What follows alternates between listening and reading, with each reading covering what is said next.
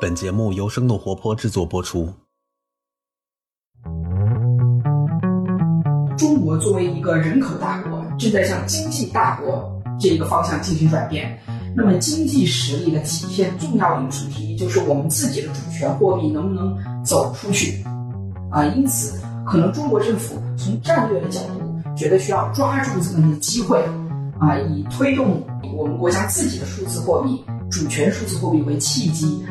以为以后的人民币走出去啊做技术和实验上的准备。欢迎来到生动活泼传媒旗下《硅谷早知道》。这个世界因科技创新而巨变，那就请和我一起在最前线观察科技创新所带来的变化、影响和机遇。我是徐涛。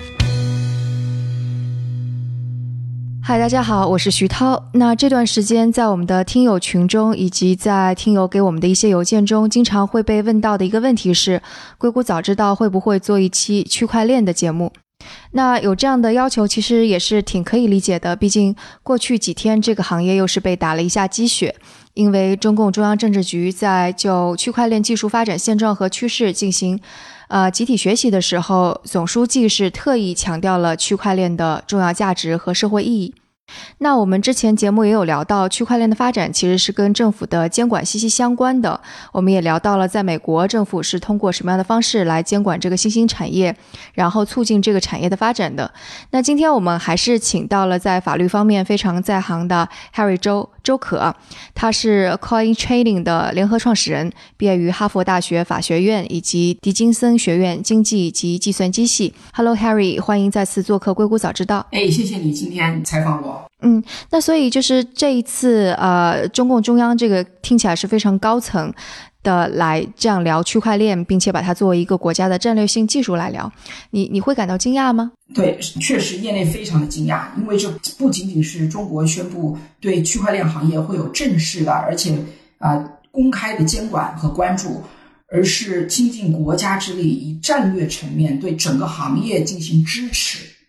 那么这种官方的。以战略层面做出支持，特别是中国这样一个大经济体，并且有战略目标和凝聚执行力的国家，嗯，是非常有意义的。目前没有其他一个国家是以这种态势，以战略层面站出来支持区块链这个概念和行业，甚至连对这件事监管走在很前面的美国，也仅仅是在司法和执法层面啊，以一种实事求是的态度。去监管行业的发展，而并没有从立法和行政的层面去对行业做一种高瞻远瞩式的推动和支持。那么，因此这件事不仅仅是意义重大，而且确实让不光是中国民众在内，应该是全世界行业的参与者都吃了一惊。嗯嗯嗯，那其实我们之前也有聊到说，之前国内的政策是有点一刀切的，就是说区块链这个不好，这个是就是你要是在交易这种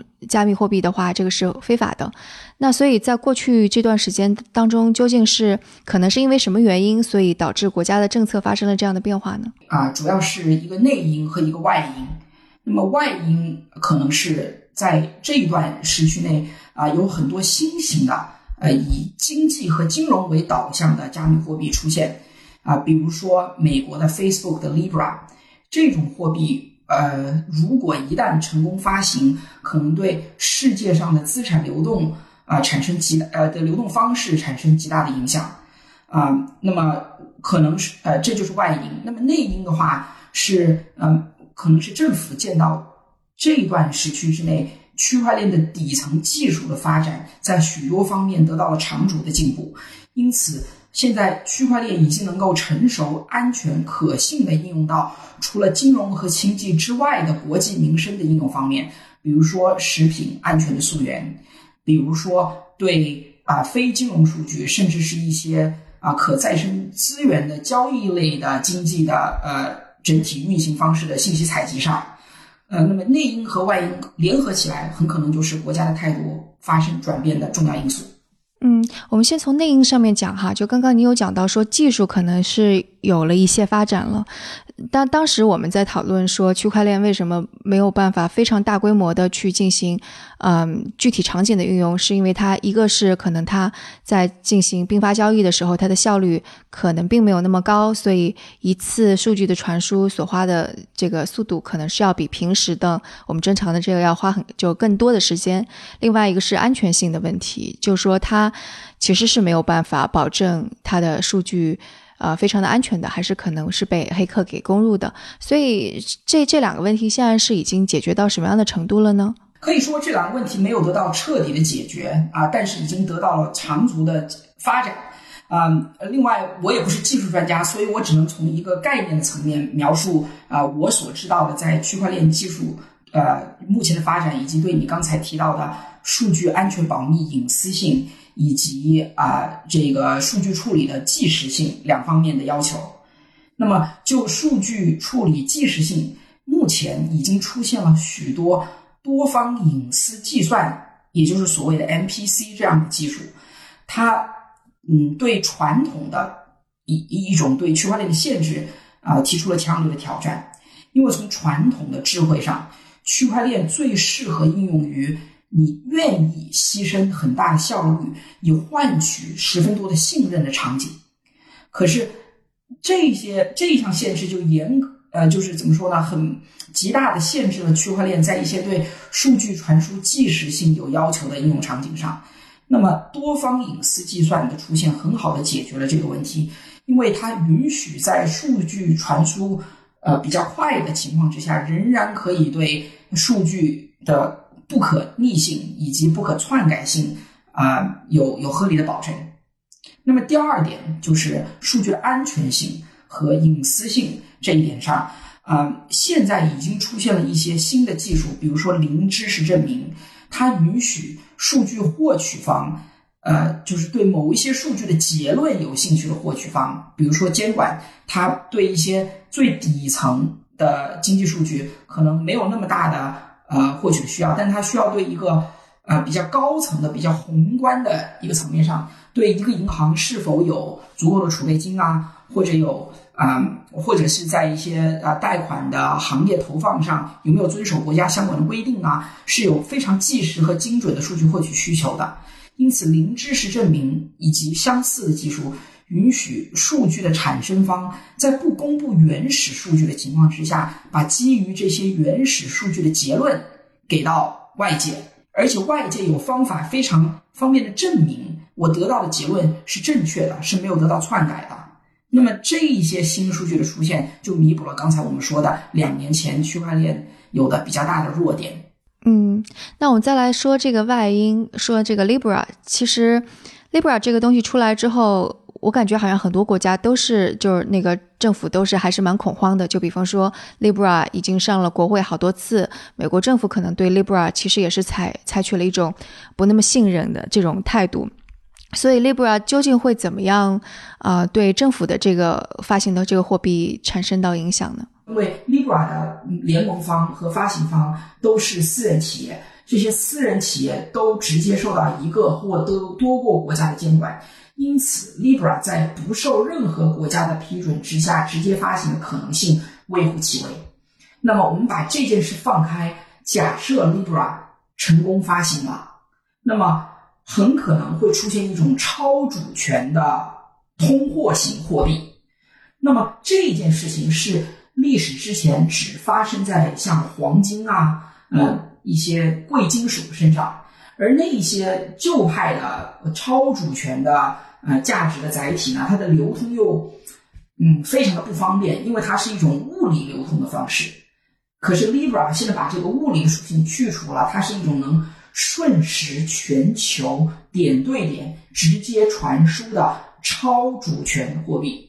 因此，这一种概念的存在很可能对一些国家对经济的操控性。以及监可监控性，甚至对国家的主权本身产生一定程度的挑战，啊，所以这件事如果成功发行的话，Libra 的意义会比较重大。嗯，我我们来举个例子吧，我们就比方说那个呃，因为我知道，比方说现在有有些国家，它是把自己的主权货币完全给放弃了的。我们假设现在南美或者是加勒比上的一个小的国家，它的民众开始渐渐的用 Libra 在进行交易货币，然后会出现什么？就我们能够推演一下吗？就会出现什么样的情况？就这些国家本身而言，影响可能并不是那么的大，因为它现在嗯民生以及它的政府已经嗯已经没有把这种对经济的调控能力以及铸币权作为很大的战略要素之一。可是这件事对这些发行的企业本身意义十分重大，因为相当于他们已经就是除了作为嗯某一些产品的提供方，比如说支付产品。和社交产品的提供方，它甚至可以成为一些小国家的央行以及经济的监管方和调控方，所以相当于一些强势的私人企业，啊，成为了就是外包政府服务提供方，所以就会出现这么一种特殊的现象，也就是说，哦，原来一些国家的主权是可以把主权所需要承担的责任的一部分。通过区块链的方式外包给其他国家私人企业联盟的，嗯，你说的这个外包的概念很有意思。对，而且是非刻意外包，而是借助直接允许民众使用呃这些公司的呃产品啊，就是货币产品，而一个啊就是无意识的把很重要的一部分的这种。啊，外包，呃，这个政府职能给外包出去了。他们其实现在外包给了美国，那么接下来是外包给了一组国际上的大型的私人企业。哎，那就比方说，对于美国这个国家政府而言，他在担心 Libra 什么呢？他会担心自己的那个你刚刚说的铸币权或者对经济的调控，嗯，受到 Libra 的挑战吗？首先，我不认为美国有一个所谓的整体国家意识。因为现在美国，我们看到它这个国会的听证会啊，是吧？就是就是说一个引号中的美国作为一个整体进行一个思考，这个其实在一定程度上可能是一个大家臆测出来的概念啊。因为我在长期在美国生活的人也知道，美国是一个三权分立的国家。那么国会作为一个立法机构，它内部也有各种各样的派别，有两个党派就不说了，那个党派之间也有。呃，受过传统经济教育的，以及就是出生于农业大省的呃议员，所以当他们对 Libra 进行审讯的时候呢，他们问的问题并不是一个有啊整体就是集体思考而驱动的啊一个行为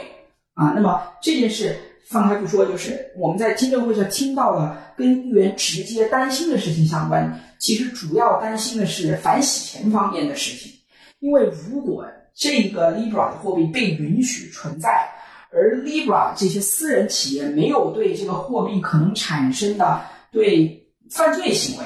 以及跨国经济犯罪行为方面的影响有足够的估计的话，那么相当于这些企业创造了一个非常强大的工具，然后这个工具是一把双刃剑，但是他们没有对这把双刃剑中不好的、不利的一面做足够的考虑和风控措施。导致即使他们想，也没有办法去控制这些负面的影响。那么这些应该是议员最大的担心之一。所以其实这个就在美国这边，其实大家考思考的问题还是跟我们上一次节目当中的是聊的是一样的，就是其实是各个的美国的各个部门、立法机构、执法机构，还有是执法机构当中各个部门，其实在争夺他们要去监管他的这个权利。是用这样的方式来看待 Libra 这个东西的。嗯，应该是。嗯，对，在中国这边会担心 Libra 什么呢？我可能不太好预测，就是中国政府的呃担心，但是我可以想象，嗯，因为现在，嗯，现在国际贸易中使要使用的主要货币仍然是美元，美元在国际贸易中的结算角色是很关键的。那么，呃，中国作为一个人口大国，正在向经济大国这个方向进行转变。那么，经济实力的体现重要因素之一，就是我们自己的主权货币能不能走出去。如果 Libra 或者美国政府版的 Libra 得以啊提前的推出，并且在国际贸易和清结算中得到广泛的接受和应用，那么其实是对人民币走出去啊。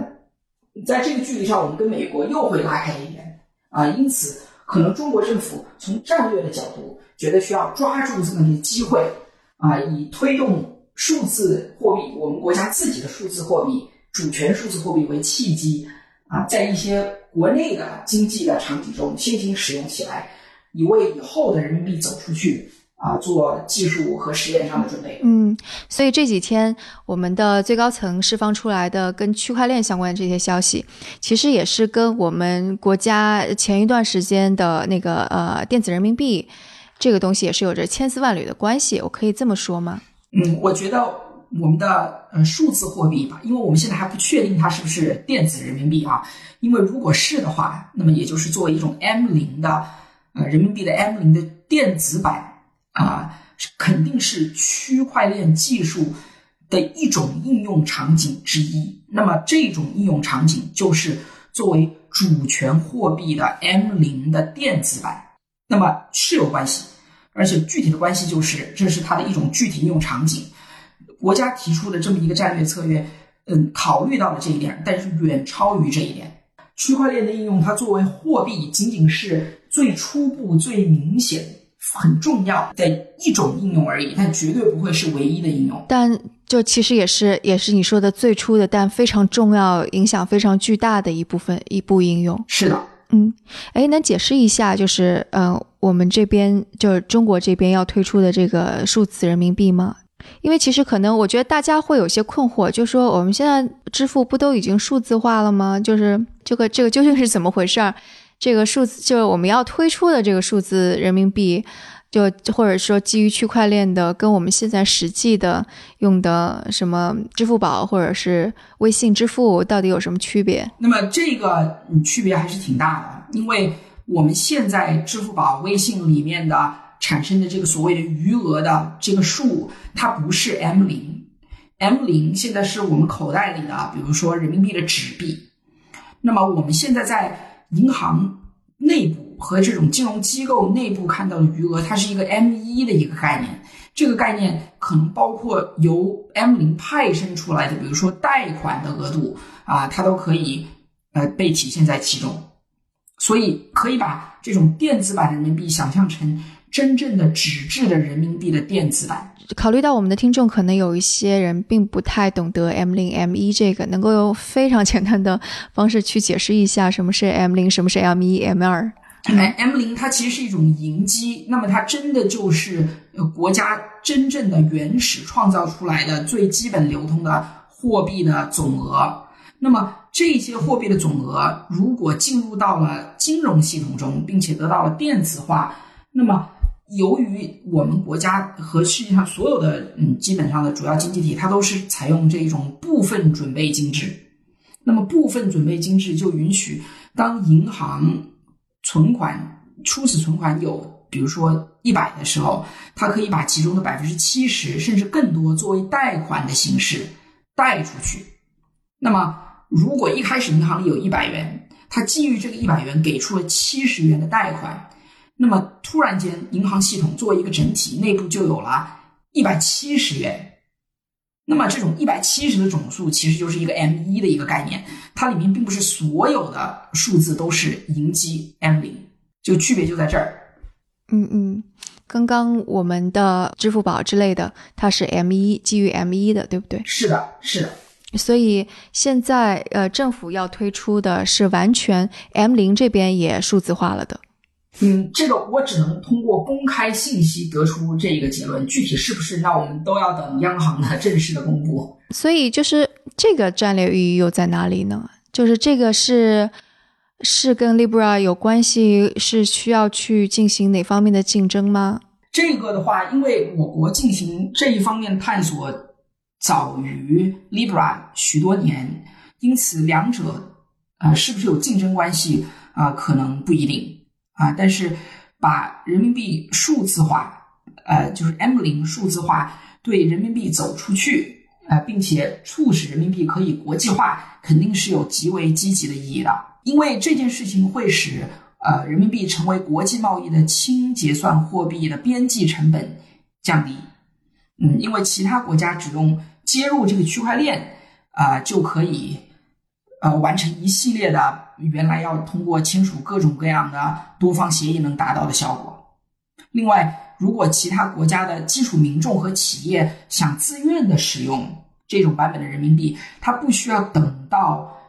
那些国家的经济体中的金融机构能够支持这种货币的清结算，它可以自己直接就使用，或者以及接入啊、这个网络这个区块链网络中。就比方说，现在如果美国人要买人民币的话，他可能需要去银行里边去拿美元去换，但是他如果直接就用了，比方说我们中国关于这个数字货币的一个 app 的话，他就可以直接直接兑换了，是这个意思吗？对它，它我只能说，它也许就不需要兑换了，它也许只需要安装一个钱包，并且通过线下的点对点的交易就能获取到这种 M 零版本的电子人民币。OK，所以就这样子看的话，在提高中国的那个呃，就金融交易方面的效率还是蛮大促进的。可能说这件事对把我们人民币嗯投射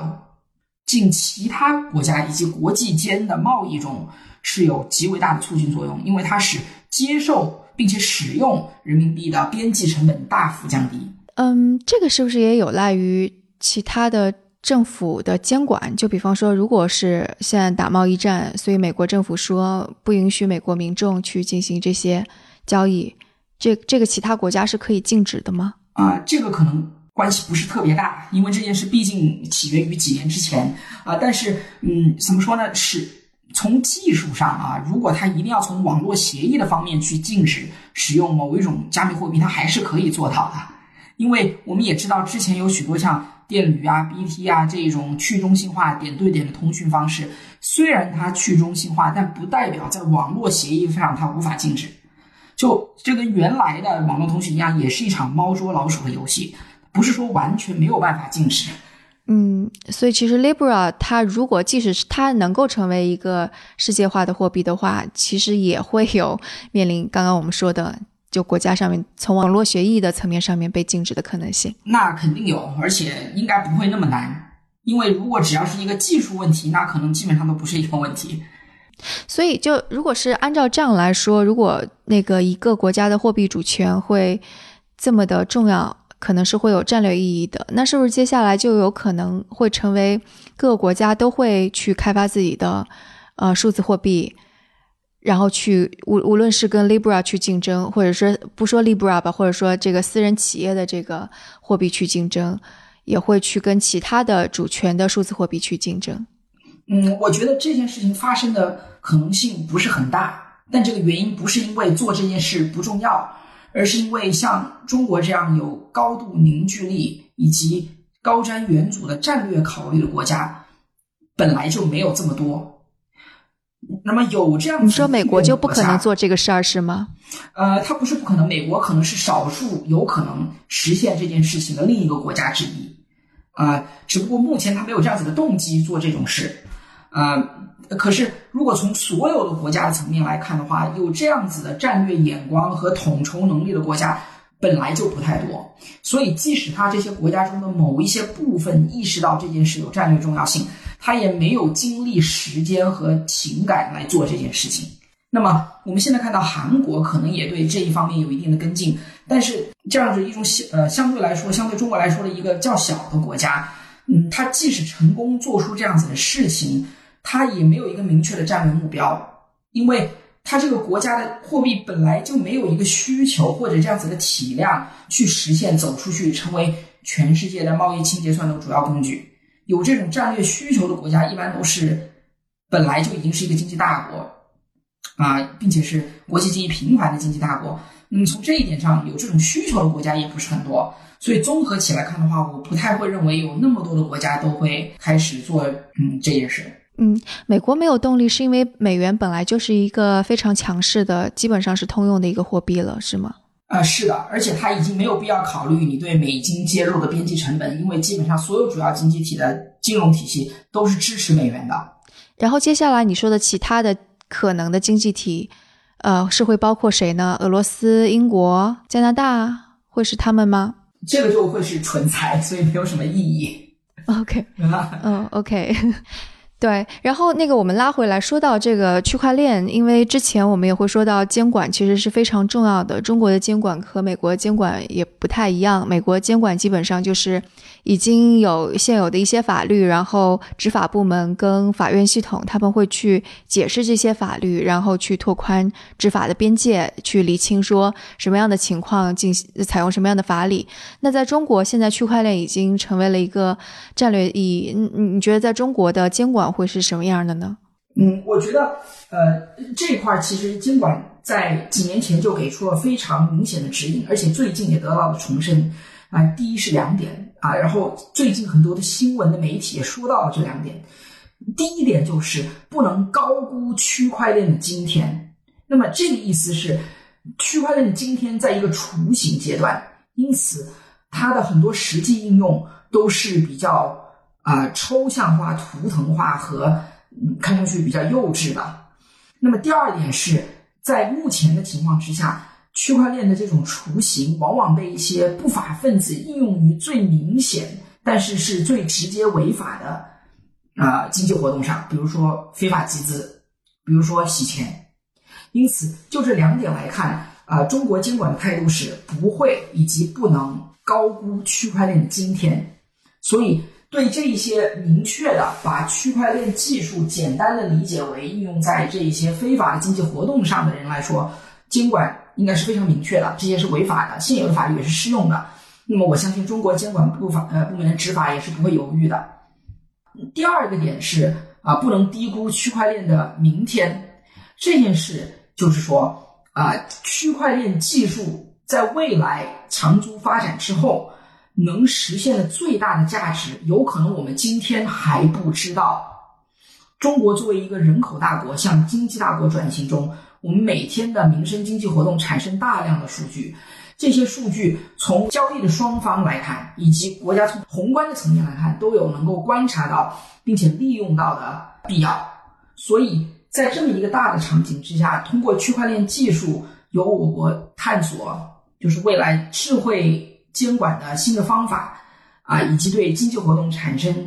那就是有有有效进行精准风控的新路子啊，都是有长足的发展。所以从区块链技术的开发和应用上，我相信监管会抱着一种